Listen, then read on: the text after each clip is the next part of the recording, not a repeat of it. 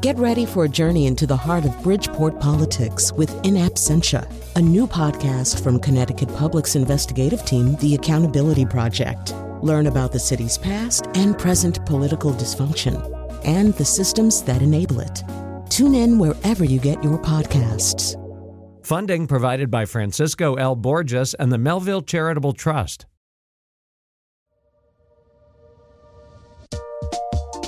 This is Where We Live. I'm John Dankosky. A budget deal meant to close a massive deficit is set to be voted on at the Capitol, but what exactly is in that budget? Mayors and selectmen of towns and cities feel like they've got an idea about what's in there, and they're none too pleased. They're wondering about that no new taxes pledge.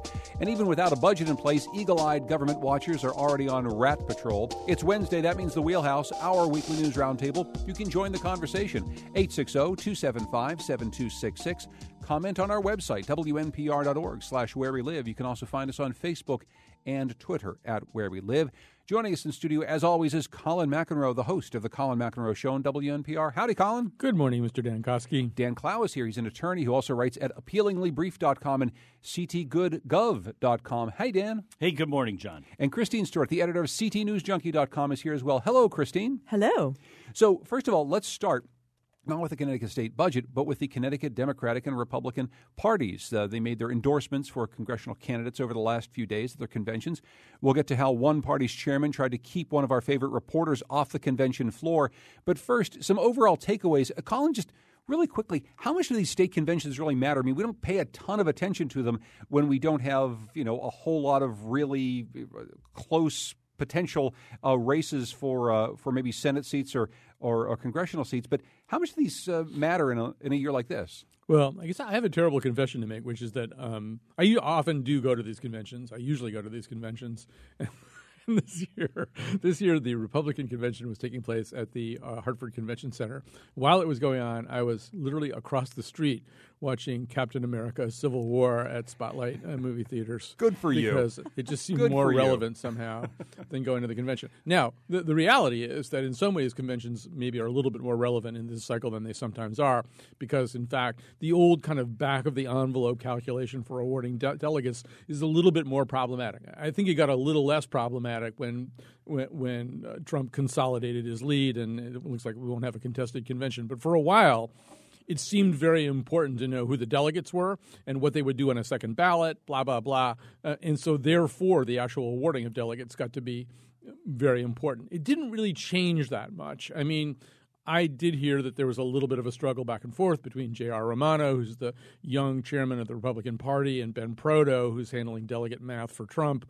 Um, but there isn't any, ever any question about who will prevail in a situation like this. Proto and Trump will prevail. Once you've won, you pretty much get to dictate, at least, I mean, not all terms, but you certainly get to dictate those terms. The same thing happened four years ago, where there was some sense that uh, Labriola, then the Republican chairman, chairman, could, you know, have more say than the Romney people wanted him to have. The Romney people won. You know, if it's if if you've won, if they're your delegates, you get to say who they are. So it was never going to be all that interesting. Now, um, the Democrats do something a little bit different from the Republicans as far as the congressional races. Uh, the, the Republicans kind of break out at the convention into these little things uh, where they do their congressional races. So that that makes it a little bit more interesting too. These kind of sub conventions that they have, uh, but I don't think that the things that came out of those sub conventions aren't necessarily earth shattering. Although I, I think, you know, to a point we'll be making later, we should suspend judgment on that. Well, and before we get back to the Republicans, where most of the really interesting stuff happened, uh, Christine, you called the Democratic convention divided. Of course, that's in part because of the close contest in the state between Hillary Clinton and Bernie Sanders in the primary. They will essentially split the delegates. But with all of the party support, behind Clinton, and you have all of these incumbents who are essentially being anointed once again to run for the congressional seats. How unusual was it for you to even write the words "a divided convention" on the Democratic side? Yeah, it was kind of interesting. You could kind of see these cracks within the um, Democratic Party, not only along the lines of Bernie Sanders and Hillary Clinton, but also along the lines uh, of labor. The fact that uh, you had two labor guys standing outside the convention hall uh, handing out uh, flyers to delegates, reminding them how big a part of the Democratic Party that labor is and has been. And and I don't believe. Um, I don't know if she was there. I did not see her, but uh, Lori Pelletier, who's the president of the AFL-CIO, usually is you know a, a presence um, at these conventions, and and I did not see her. I'm not saying that she wasn't there. It's possible she was there, but but you, you usually don't have to remind Democrats that labor's a big part of their like constituency. exactly. so so that was that was sort of odd. And as far as um, the Bernie people were outside, you know, reminding people that you know even though I think it was like 28 29 divide between Clinton and, and Sanders as far as the delegates that are proportioned. There are 16 super delegates in Connecticut, and you know their argument is that enough of the vote went to Bernie Sanders that it should be you know nine seven as far as the super delegate split goes. But the super delegates um, are all elected officials and constitutional officers here in Connecticut, and they're all lining up behind Clinton. And, and they all, of course, lining up behind Clinton. You know, one thing that I didn't uh, never got around to checking, maybe it came out at the convention. It looked on primary day or the day after primary day as though Sanders had totally won the second district. I mean, I think he won all but three towns uh, in the second district. Did he get all the second district? Uh, I don't know. I did not go back and check that. So it's possible, though. Well, so so there's this Bernie and Hillary divide that's happening actually at state party conventions all over the country right now, Colin. But there's another thing when Christine talks about labor. There's this other one that, that gets to maybe something we'll be talking about in just a little bit. Maybe there's the Dan Malloy divide. The fact is that the Democrats in the state are sort of feeling these competing pressures because of pushbacks against the budget, pushbacks against state workers, wondering about whether or not Dan Malloy is the is the guy that labor uh, thought they were going to get when they got him into office. Yeah, and when we say labor, I think maybe it's important to. Uh, I mean, I assume when we say labor in this context, we basically mean state employees unions. We don't. We're not talking about United Auto Workers or something like that. Or I mean, we're talking about state employees. That's what labor means in Connecticut, I think. So, so, so it, yeah, there. Uh, maybe there is that divide. That that in fact, you know, labor has believed in the past, the, the state employees unions have believed in the past that if they back certain candidates, uh, uh, they will be heard. They will be heard in full. Uh, and they certainly don't feel that way right now. I, I think this is shaping up to be an election that could be pivotal for the role of labor, particularly in the Democratic politics in the state.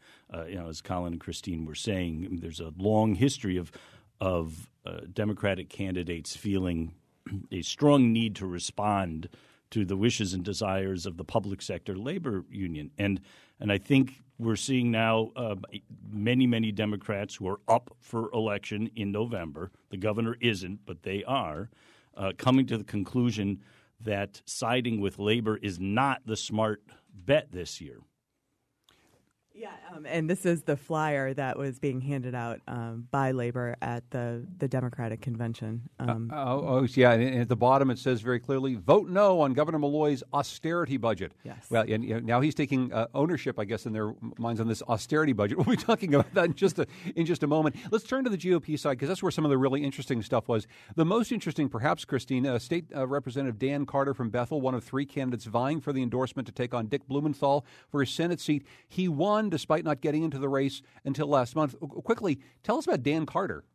Yeah, so Dan Carter, uh, you know, three-term state representative from the small little town of of Bethel, uh, you know, didn't see that there was any viable candidates on the Republican side, or he felt that there weren't any viable candidates, even though August Wolf had been um, running for about a year. Uh, and he jumped into the race, and and quickly, I think we saw uh, the delegate support lining up behind him. Now, what was interesting at the convention, usually you will see, um, you know, as soon as you see the vote tally not going in your favor, if you're a candidate, you're walking around the convention floor, you're reminding delegates that you know that you've been out there, that you've been, you know, that you're the better candidate. Um, August Wolf was over on the sidelines, just watching I, I, guess watching the entire convention vote against him and vote in favor of, of Carter, and then it got even worse as as time progressed. It, it, it got worse, and, and, and he August lost Wolf, votes. But by the end, he lost votes, and, and he and he lost, and he said the whole thing was a sham. Colin. Yeah, I mean, first of all, I'd like to say August Wolf is also in Captain America: Civil War. Uh, he's on Iron Man's side, I'm pretty sure, but. Um, so yeah, I mean, at the end, he said, he said that it was a sham, it was corrupt, there was arm twisting. Well, that's a little bit like the losing team in the Super Bowl saying the other guys were pushing. Uh, I mean, that's pretty much what goes on at conventions. That's how you win conventions. You get out on the floor and you break arms and you do what you have to do. And and, and this is kind of of a of a piece. I mean, August Wolf, although I, I think he's been a very entertaining candidate, seems like he's probably a pretty nice guy, interesting, colorful background, Olympic shot putter. But it, there's been little indication that he knows how to run a campaign. He's had a lot of trouble keeping campaign staff. There have been these very dramatic turnovers uh, again and again. And certainly going into the convention not knowing that you have to have a ferocious ground game if you're you know facing something. It, it's called a floor fight for a reason. Hmm. So uh, if you're not prepared to go out there and fight, you can't really afterwards say, "Oh my goodness." You know, there was arm twisting going. That's what's supposed to happen at a convention. Nobody told him that. You know, but th- this line about it's a sham, this is, I think, re- becoming a major theme um, in, in this election cycle, particularly at the presidential level. I mean, Trump uses this repeatedly uh, whenever he's unhappy with an outcome, and and he's attacking the the legitimacy of the rules that are used by the parties to you know, to nominate uh, delegates and ultimately the president.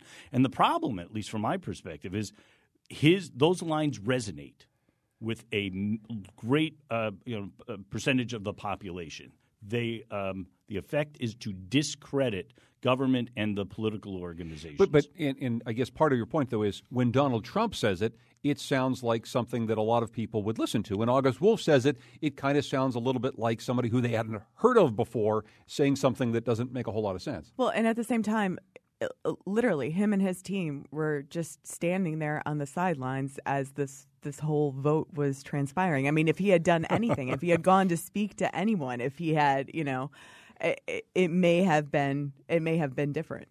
Um, but by the way, we understand that he's going to be making an announcement uh, yes, later on at the Capitol, maybe at 11 o'clock today, to announce whatever he's going to do next. Do we know, Christine? Uh, we don't know what he's going to do next. He could try to petition his way on the ballot, um, in which case he would have to get the signatures of 2% of registered Republicans. So he'd have to actually get out there and talk to some people and twist some arms and yes. that, that, sort of thing. Yes, okay, exactly. I see, I see. meanwhile, let's listen to a little bit of what Dan Carter had to say. I can think of no politician who embodies the tired old politics of the previous century more than Richard Blumenthal. Right?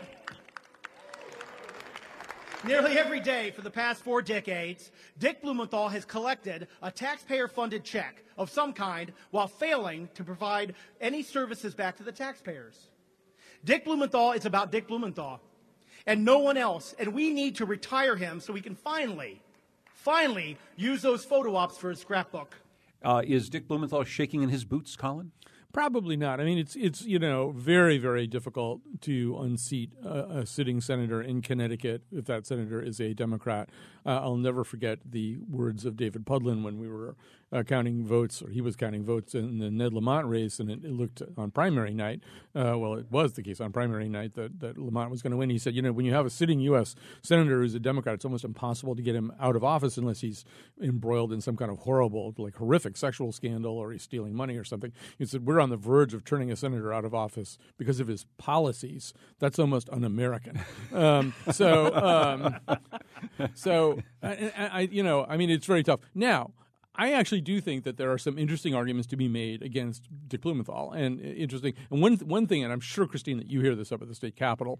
There's a group of people at the state capitol who, complain a lot that our senators don't bring home the bacon. That Blumenthal is still basically kind of locked in this attorney general mode, where he's constantly bringing up all kinds of you know, nitpicky or sometimes very significant you know, issues, but issues that are not necessarily germane to the state of Connecticut, uh, the state of the state of Connecticut, uh, and that that Murphy, although he much more than Blumenthal seems to have the kind of social skills that would allow him to insert himself, you know, into this palsy walsy world uh, of Washington politics, where you know there's a little bit of log rolling that goes on, and you bring home some big stuff for Connecticut. That that's he hasn't really demonstrated that skill yet either. He's uh, often uh, you know uh, attaching himself to these kind of signature national and international national issues, which are, I mean, I think that's noble, by the way, but there are some people up at the state capitol who say, where's the bacon? Where's the where's the earmarks or right. whatever you call them now? Interesting that yeah, Murphy has decided to kind of focus on uh, foreign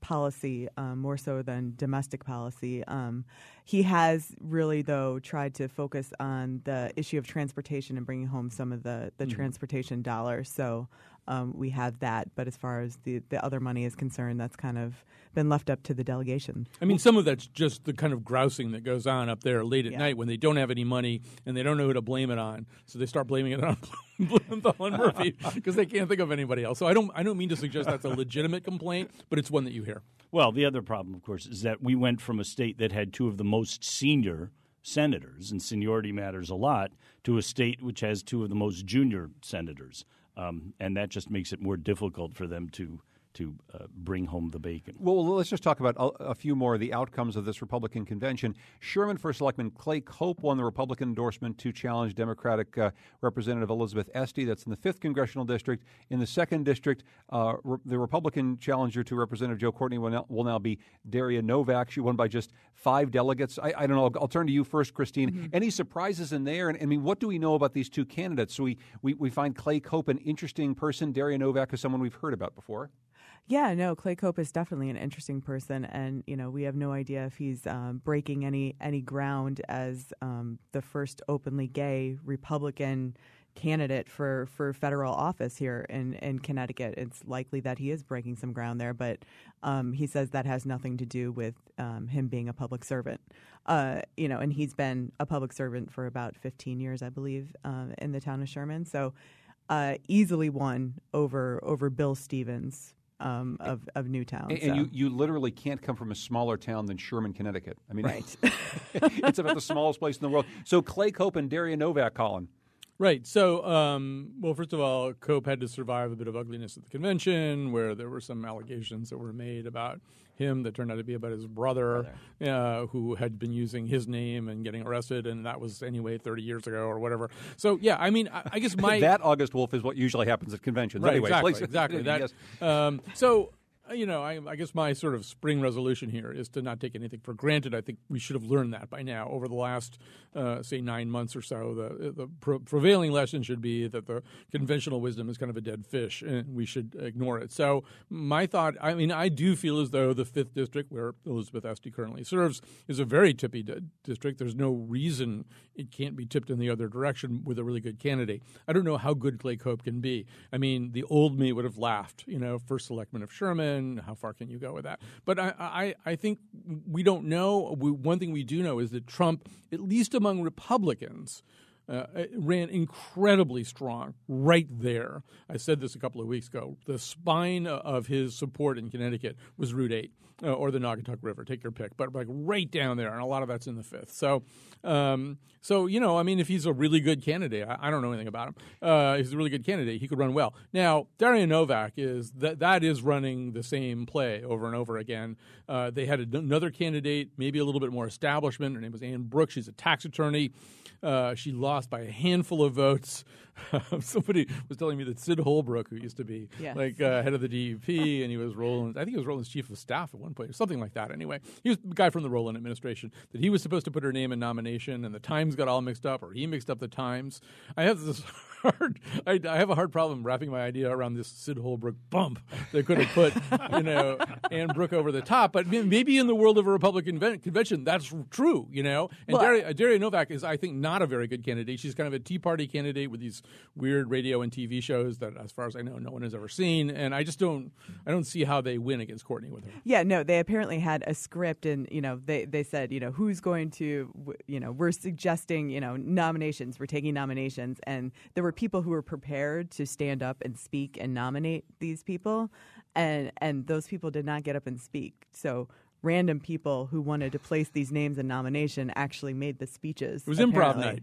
Yes. it's like an open mic night. Yes, and well, Daria Novak's also really cool. Well, well, well look, and, and, before we before we close out this this section and, talk just a little bit about the uh, Neil Vigdor gate, I, I want to ask you though, Colin, you, you mentioned this notion about conventional wisdom. You had, you had drawn this Jim Rutenberg piece uh, in the New York Times to, to my attention. You know, the Republican horse race is over. He writes in Journalism Lost. His basic argument is you know, the guys who look at the polls and the data and probability and conventional wisdom have just gotten it wrong, wrong, wrong. People who like talk to a bunch of voters, people who actually are starting to take the pulse of America, including you know the spine of the Connecticut Naugatuck River Valley, are actually starting to learn something about maybe a new kind of conventional wisdom. Do you, do you think that we are writing off the Clay Copes of the world too quickly? I think maybe we are. I, I will say that um, yesterday, I listened to the. I clearly have no life. I, clear, I listened to Nate Silver's or the 538 political podcast where where they interpreted Rutenberg's piece as a diss and gave him the equivalent of you know Cersei's walk down King's Landing naked with feces being flung at her. You know, I mean, it was just I've never heard one three or four journalists beat up on another journalist the way they beat up on Rutenberg. So, and and I I didn't see the piece as an attack on data journalism. They they did, but more that there's just stuff that you learn. You know, like I, I mean, I haven't really been very good about getting out in the field, but when I do get out, the most informative day by far in this political season was the day I went to the Trump rally and just talked to Trump supporters the whole time. And it just, you know, you get them out of those uniform um, holes you've been shoving them into, and you start to see them as individual people and, and hear what they're saying, and realize that you know there are some, there's a percent, percentage of them who are crazy racists, but there's also a much larger percentage of them are people who are just looking for something. They're looking for something, and and for whatever reason, this guy sounds real to them, and that's important to understand. I think um, I'll go with the 538 and the data anytime. You know, in the long run, if you want to understand what's happening, you need good data. That does not mean that polls by any mean are perfect. Um, but if they're done correctly and you aggregate them, you know, the way Nate Silver does, they tell you a, a much better macro story. But uh, I, I, think that at least from uh, an interest perspective, reader interest uh, perspective, talking with people on the ground, hearing what they have to say, how they're thinking, is uh, is essential. Well, and I'll just say quickly, one of the arguments that Rutenberg makes in his piece is that somehow or other Nate Silver got it wrong because he said that there was a ninety percent chance that Hillary Clinton would uh, win Indiana, and actually Bernie Sanders won by a healthy margin. Ni- the point is, it's 90%. It doesn't mean she's going to win. Right. That's what percentages are all about. Anyway, I digress. Christine? no, just, just your thought on getting out and talking to voters. You've, t- you've talked to a lot of them, and you've gotten a chance to hear from people, Trump supporters, people who are maybe saying unconventional things this year. Is it true maybe that we're missing some of the real story right now? No, what I thought was interesting about the Trump rally, so in talking to the Trump supporters before the rally, I asked them who they voted for in the last presidential election, and most of them had voted for Obama. And some of the people I talked to hadn't been to a political rally since John F. Kennedy ran for president. So it was, you know, it was definitely an interesting uh, mix of voters, and you have to get out there and talk to them. Well, I, will tell you what we're going to do. We're going to take a break, and when we come back, we're going to talk briefly about whether or not the man who is at the helm of the GOP here in Connecticut was getting something really quite wrong by keeping one of our colleagues off the convention floor and then eventually allowing him back on. What it says about the state of the Connecticut uh, Republican Party. We're also going to talk about the state of the state budget. There's supposed to be a special session to go in and vote for this big budget fix. When will this happen and what's in that budget? That's coming up on the wheelhouse right after this, where we live.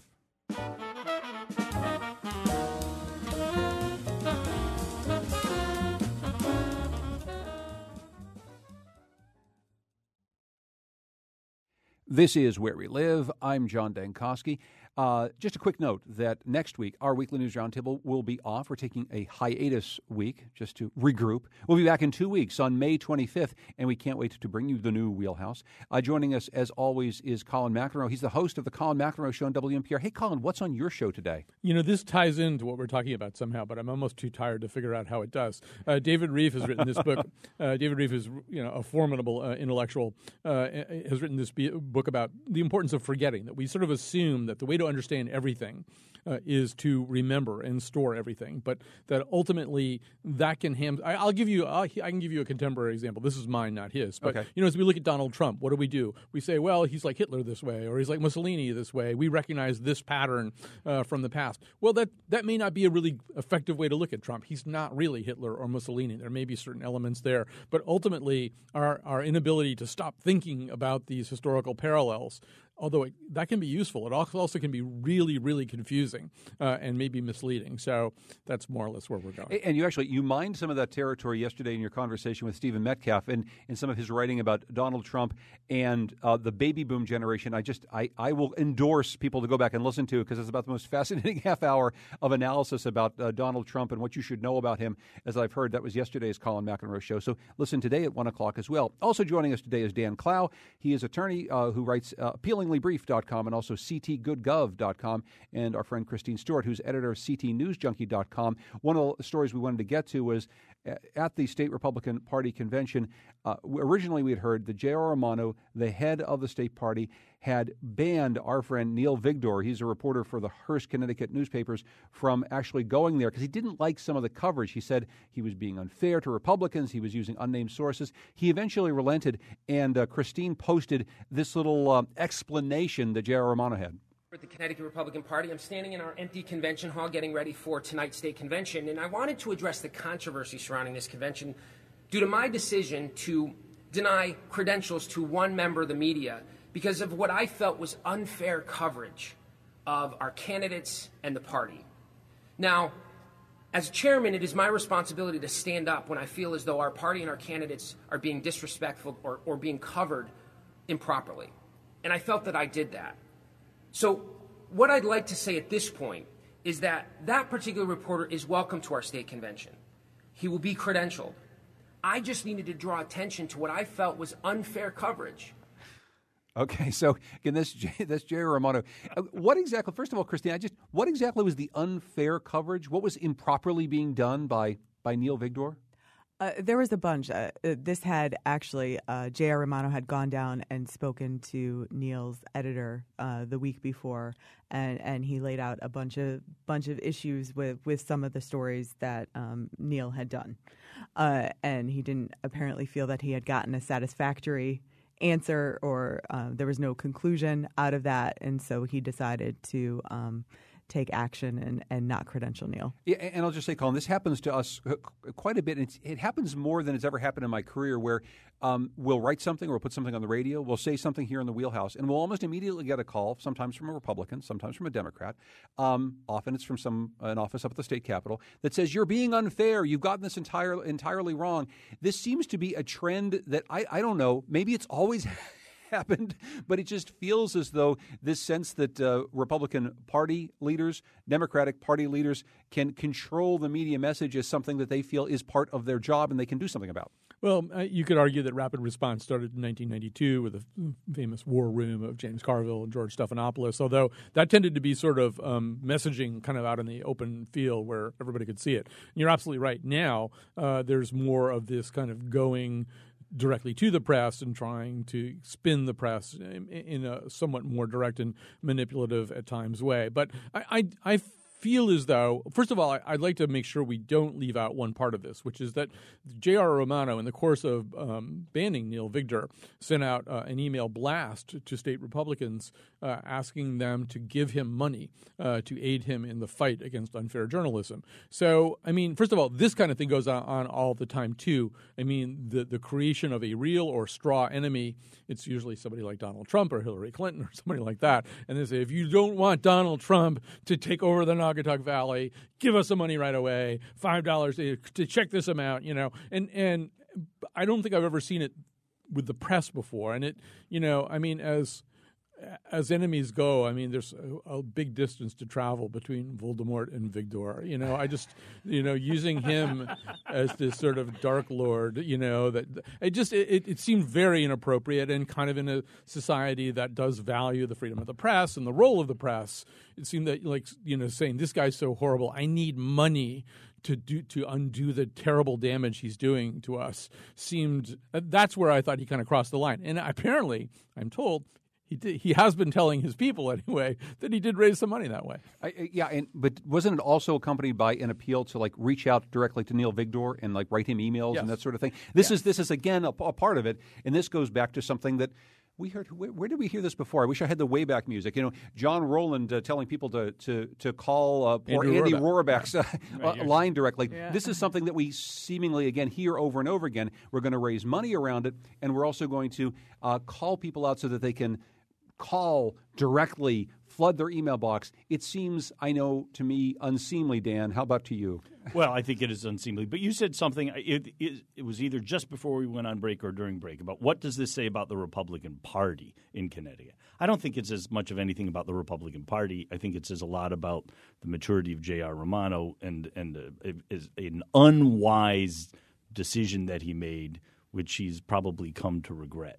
But but you you had also uh, wanted to say something about you know the, the Democrats, the very Democrats who, of course, then then lighting up and asking for money uh, themselves because of everything J.R. Romano is doing doing to the press. Maybe not so fast in all the name calling. Yeah, well, that's true. I mean, uh, it's one thing when uh, when uh, Themis comes out and, and tries to disown herself from that, but when the leadership and the and the Democrats are screaming about the First Amendment, I had to chuckle because, as we all know um, the action is what goes on in the caucus, and the caucus is not subject to freedom of information.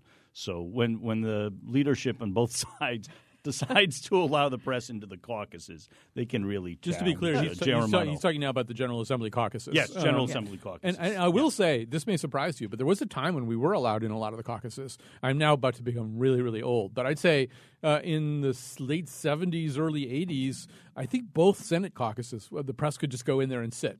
Um, I know the Democrats did, and I'm pretty sure the Republicans did too. I don't think that that, I can't remember whether the House caucuses let us in or not, but there was a period of time, maybe in the early days uh, of the Grasso law, uh, that uh, they said, yeah, sure, come in. We don't care. You know? People smoked a lot of cigarettes in those meetings. Yeah. Uh, what I think was interesting about this whole thing is, you know, can the Republican Party really afford, and did J.R. Romano raise enough money? uh, you know, to make up for the earned media that he would have have gotten um, as a result of more news organizations covering these things. And, and let's be honest, you know, uh, there's not enough news organizations lining up to cover these conventions anymore. I counted four reporters at the Democratic convention on, on you know, on Saturday. So I'm not quite sure that uh, there were that many more at the Republican one. And in one of the posts that Colin wrote uh, about this, I will just say he brought up one of my big bugaboos, which is that these conventions are truly not just party conventions. These are enacting some of the will that was put forward by Connecticut voters during an open uh, not an open primary system, but a public primary system that is paid for by the public. The fact is, is that having reporters there to report on this stuff, which is essentially the residue of what people voted on with our money, is probably something that I don't know. We should be able to have access to, Colin? Yeah, I mean, it's not like the Playboy Club or something. I mean, this is, uh, although it sometimes does resemble that, but um, no, it, it, it's this is a, one of the arguments that I would make for, for the notion that it's not really J.R. Romano's call. Uh, I, I, mean, in a way, it is. The p- party events are effectively private events. I mean, uh, you know, uh, probably as a matter of law, he could exclude a member of the press or maybe all the press, but but as a matter of principle, no. You know, as you say, we paid for this primary, and you could even say say that the Republicans are kind of on welfare a little bit uh, with this because, in fact, all Connecticut taxpayers uh, paid for this primary. There are 2 million voters in Connecticut, 400,000 of them are Republicans. So but all the other ones help pay for this primary. And then they're going to have a convention to allocate the delegates based on the primary results. So you could say the convention is an apple from the tree of that primary that we paid for. And then the result, the, the pie they're going to make out of that apple, is the ballot. Uh, there are going to be people on the ballot uh, in a lot of races, uh, not just uh, the presidential ballot, but the congressional races and stuff that will be chosen at these conventions. So the press is there to monitor that process. The, uh, the press is there as a proxy for voters who will have to use that ballot. The press is there to a certain extent as a proxy for the 400,000 Republicans who did not choose J.R. Romano. He was chosen in a different way. And, and so they may want to know what's going on at their convention, which they're not attending. And a proxy for the 800,000 Connecticut voters who aren't able to take part in the uh, primary system. You know, Colin raises a very interesting point, and it's one that I, as a lawyer, have been have been thinking a lot about, especially since the incident a couple months ago where a local registrar and a party leader tossed somebody from the party rolls on a, a loyalty issue. And the question the question is, what is a political party? Is it a private organization? that can uh, decide who its members are and exclude people that it doesn't want? Or is it a public organization that is subject to certain laws, uh, such as anti discrimination laws? And, and the short answer is unfortunately, it's both. In some ways, it is a private organization, a voluntary association of people with a shared set of ideas. And in other ways, for the reasons that Colin just expressed, it is a very public association and, uh, and is subject to rules that apply to public organizations. Okay, so let's talk about uh, something that has rules applying to public organizations. It's the Connecticut State Legislature. Last week, a very low key end to the regular legislative session, mainly because the state budget didn't even come up for a vote. Uh, first of all, Christine, what is happening next? I mean, we, we heard about a budget deal between the governor and Democrats, and then we thought maybe we'd get a vote on it. We didn't get a vote on it. We're supposed to now have a special session. The first question is when are they going to vote? Secondly, what's in this budget again? Right. So they, uh, the Senate has scheduled a vote for Thursday uh, on this budget, which was just the language was just released yesterday.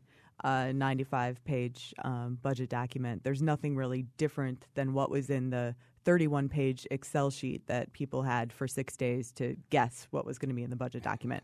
Uh, but w- what we still don't have is we still don't have the budget implementation language, which is all the public policy that comes behind those numbers. Um, and that's where the rats go. Uh, so that that is the language that we really want to take a look at. We really want to see, and we'd like to see maybe 24 hours in advance of a special session. But I don't think that that's going to happen. But, but again, one of the reasons that we heard the vote wasn't taken at the end of the legislative session was that lawmakers wouldn't have time to view all of this information and they wouldn't have the uh, necessary information to vote on this budget. And now we are days and days later and we still don't have that information and we could likely go and vote on it without having that be public again? Yeah. So my guess is that they don't have the votes. Um, so they're not, they're trying to figure out what will get them enough votes to get this budget over the goal line, which cuts you know cuts a lot of spending uh, for a lot of programs. A lot, a lot of spending. Yeah, so um, this that kind of rhetoric was going on that night too. Was there was both? Oh, we want to give people a lot of time to read the budget, but you know, we got the votes. We you, you, you, want us to do it now? We'll do it right now. Uh, you know, we can do it. Um, you know. it it's it's a dead fish, and the longer you leave the dead fish out in the open on the counter, it's going to smell. Yeah, so you got it's an opportunity. I think that's one of the reasons also that there hasn't been more transparency is they know that the more people know, the more people are going to peck away. Back to uh, labor, which we were talking about at the beginning of the show today. The more labor knows about what's in here, the more the towns know about what's not in there for them. Uh, the more pecking away, the more complaining, the more distortion. I mean, they need to be able to vote on something, a document that's stable. Uh, and if anybody knows what it is, they won't be able to vote for it. So, I mean, I do have to say that I, I feel as though Len Fasano, the leader of the Senate, Republican leader of the Senate, and Themis Klarides, who is both uh, the Republican leader of the House and I believe a character on Game of Thrones, um, is. Uh, you know, I think they're right. I mean, it's it's hard to argue with the statement that they put out, which is, you know, it's been like a week. Show us the whole damn. You basically said you had the thing a week ago. You know, show it all to us. Show the implementers, which are, of course, where all the really nasty stuff winds up. But I mean, there's you, you can't really understand what the budget is without seeing the implementers. That's the technical language that actually makes the budget happen. But it's also incredibly full of sewage and stuff like that. So show. Let's see it all you know, now. and, and I, you know, I don't know how you argue against that. I think they are on very solid ground, and the Democrats have handled this poorly. Well, and this is another thing. Uh, Dan will tell you the um, legislature has exempted itself from FOI. So even though you know a local town has to um, put an agenda up 24 hours before a, a meeting, the the state legislature doesn't.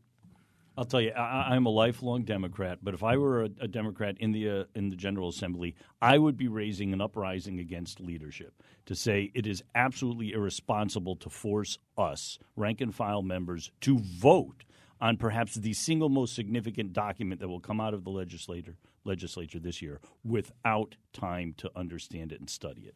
I, I, want to take a break. When we come back, let's talk a little bit more about what we know is going to be in that budget. Some of it has to do with towns and cities. They're saying, you know, all these pledges about no new taxes in this new budget. Well, I don't know about that. If we cut aid to cities and towns, we might have to raise taxes. We'll be talking about that and also some other things that we might be looking for on Rat Patrol with Dan Klau who writes appealinglybrief.com and ctgoodgov.com, Christine Stuart from ctnewsjunkie.com, and our own Colin McEnroe here in the Wheelhouse, where we live.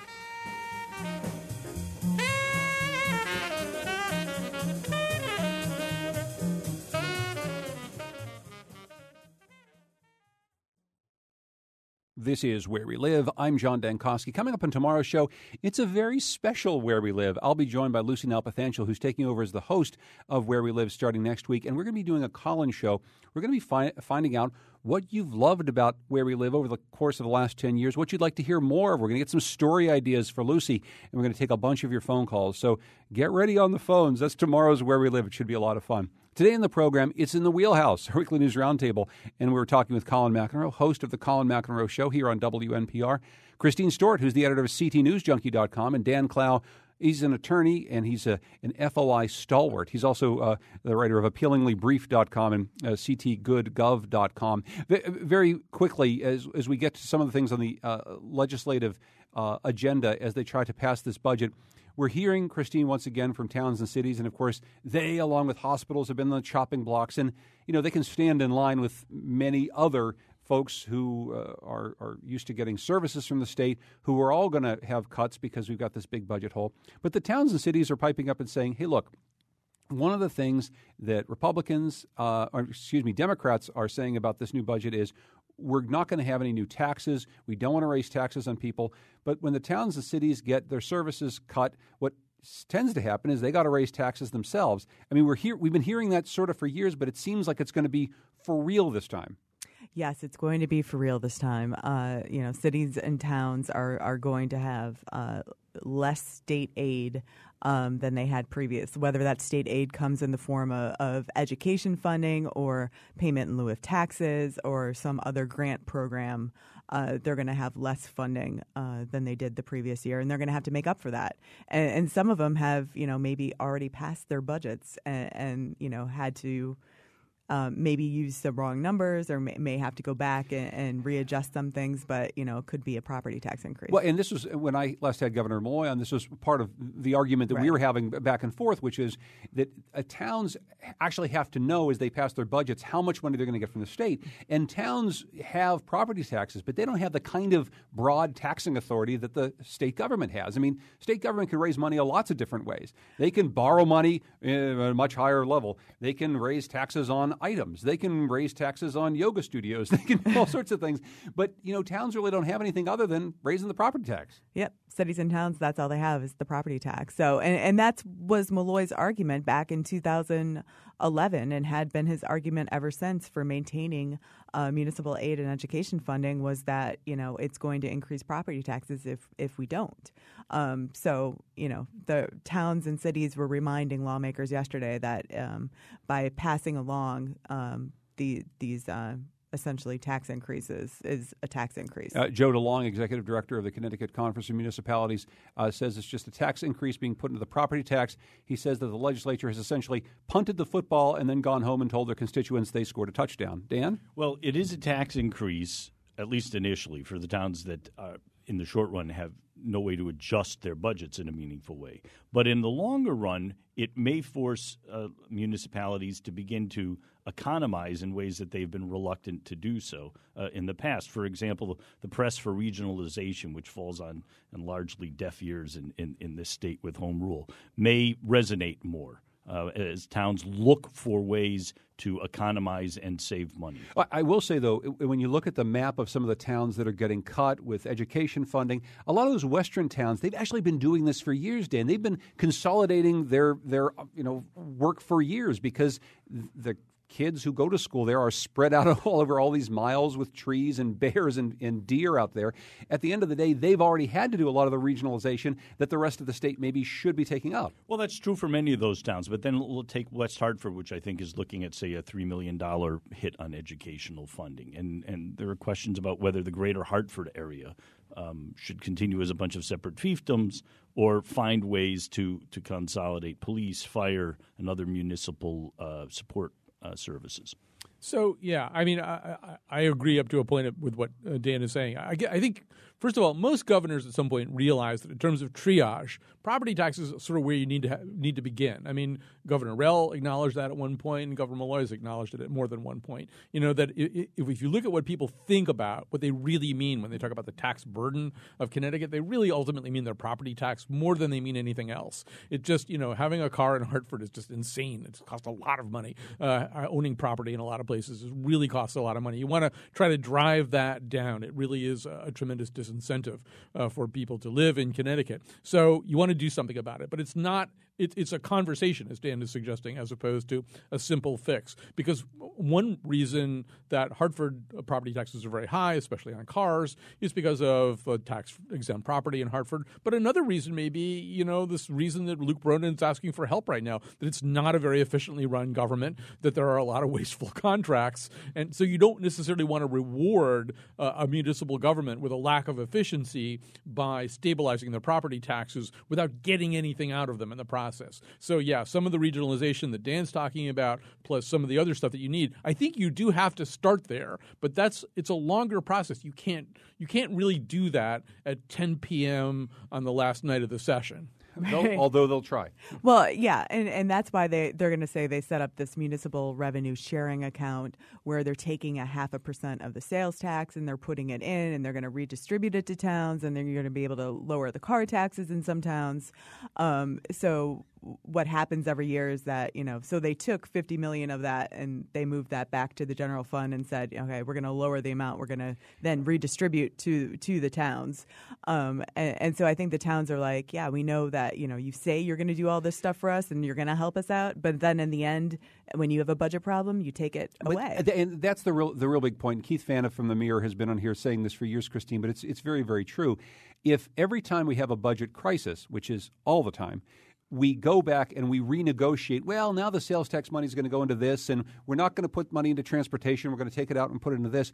No one should ever believe at a town, a city, probably even a corporation, that anything that is said that is going to happen now in 2016 will ever take take fruit in you know 2017 2018 right exactly i mean and look we didn't pass a transportation lockbox uh, you know there is no no spending cap um, there's a commission studying the spending cap, but we, we actually have no no enforceable spending cap. So you know that we're not tying hands of future legislatures, but we're not actually doing anything meaningful. I think um, we are entering zombie state uh, situation.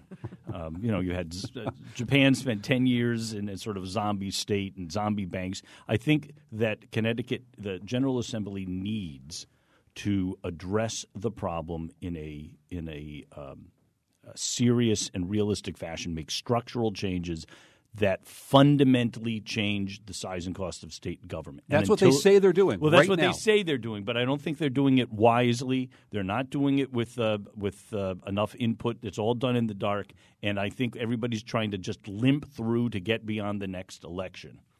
Well, and what would that, what would it look like taking it seriously, though, Colin? Because the problem is, frankly, much bigger than we can than we can handle in one legislative session by just cutting at some programs here and there. Yeah, I think we have to acknowledge that there's there are uber problems here or meta problems. One of them is that we we we live in a republic, but it's really just a line of 50 gas stations with different prices up there, and people are just sort of driving around looking for the gas station where that you know fits their their profile the best. I want to use my credit card, and I you know I want to buy super unleaded or something, and that's how people are now making decisions about where to locate companies and stuff like that. So you you don't have a United States of America that's in any way united. You have a competitive states of America. You might as well take united out of the word, and and that's beginning to create a race for the bottom, uh, and and Uh, it's making it very difficult to figure out how to fund a working state government. I'm not saying there's no I'm not saying there's no fat in our state government. There is, but it, it, that problem is d- difficult, and that then you're dependent also on a federal government whose priorities are all out of whack. We spend six hundred billion dollars on defense, more than the next six or seven uh, countries combined. We're not spending it on uh, a commensurate amount on transportation or things like that that people really need. I, I, just have to, in the last minute, I just have to bring this up though. As we have all these big problems to solve, uh, we saw this uh, uh, little amendment put forward by Democratic lawmakers, including Minnie Gonzalez and Ed Vargas. It would allow former lawmakers who are also teachers to purchase up to four years of service in the General Assembly to boost their pension. Uh, we read about this uh, in the Hartford Courant. Christine. Do we know where this came from? I mean, they're, they're saying, well, it's not a rat. Of course, it's not a rat because it's not in the implementer bill, but where did this come from? Do we know anything about it? No, I have no idea. I mean, it, it sounds like it was targeted towards a specific group of, of people, so I'm not sure who fits that bill.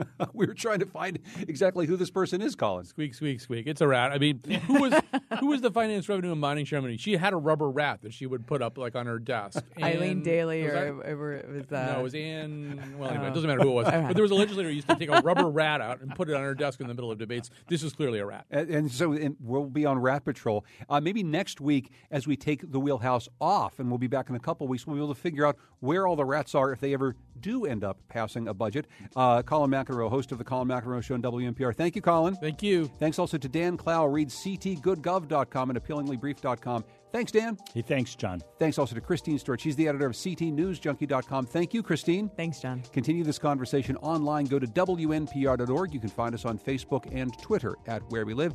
Thanks to Tucker Ives, who produces The Wheelhouse. Lydia Brown uh, helps out, along with Kyone Wolf, Heather Brandon, and our executive producer, Katie Tolarski. I'm John Dankosky. This is Where We Live.